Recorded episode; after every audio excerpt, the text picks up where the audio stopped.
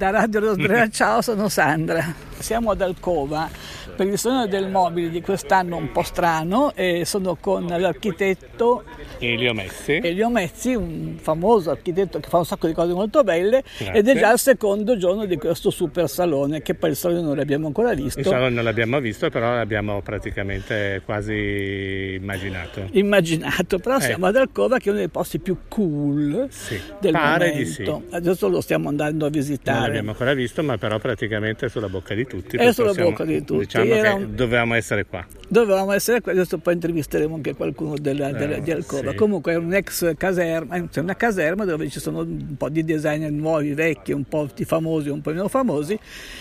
E comunque dimmi un po' tu che cosa ne pensi di quel che hai visto finora, che hai visto un po' di cose, perché ieri ti ho incontrato sì, ovunque. ovunque. Esatto, ho visto un po' di cose, ho sentito tante impressioni, ho avuto tante cose. Devo dire che la cosa, in ogni caso, la, la sensazione generale è la grande, il grande desiderio di, di fare, di riprendere e di ri, ridare energia, perciò cose belle, cose brutte, cose discutibili, ehm, non entro in merito ai progetti, voglio dire, dei grandi brand o di quelli che non sono nessuno, però tutti, cioè quello che leggevi in generale era la voglia di cose, perciò di andare avanti, di, di, di superare questo, questo momento, e mi sembra che voglio dire, Milano ci stia riuscendo. Ma hai parlato con quello, perché io ho parlato ieri con un signore di Edra che era molto contento eh, di sì. un'azienda, insomma. Sì, sì. Eh... No, a Edra,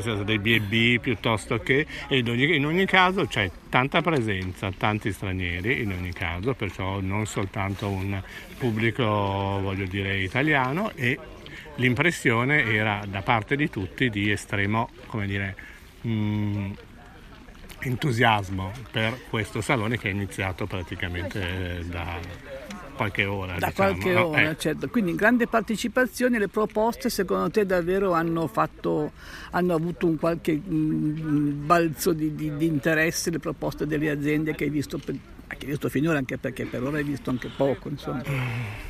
Visto poco, l'impressione è che sì, un po' si siano fermate, cioè nel senso hanno recuperato un po' quello che è il, l'archivio storico rivisto e corretto, che è sempre un po' la ricetta del momenti di crisi, che della serie non andiamo in, come dire, a, non rischiamo troppo. Non rischiamo troppo, ecco, diciamo un po' così.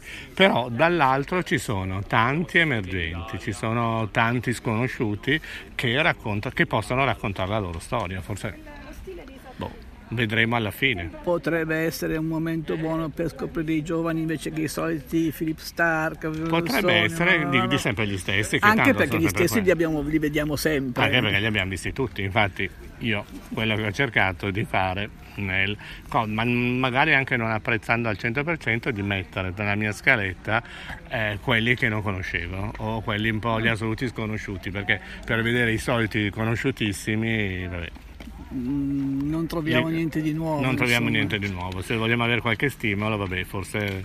Allora diciamo che è il salone dei, degli emergenti, possiamo dirla così, in questo momento, senza Ma aver visto ancora sì, tutto. Sì, secondo me è quello del salone dell'opportunità.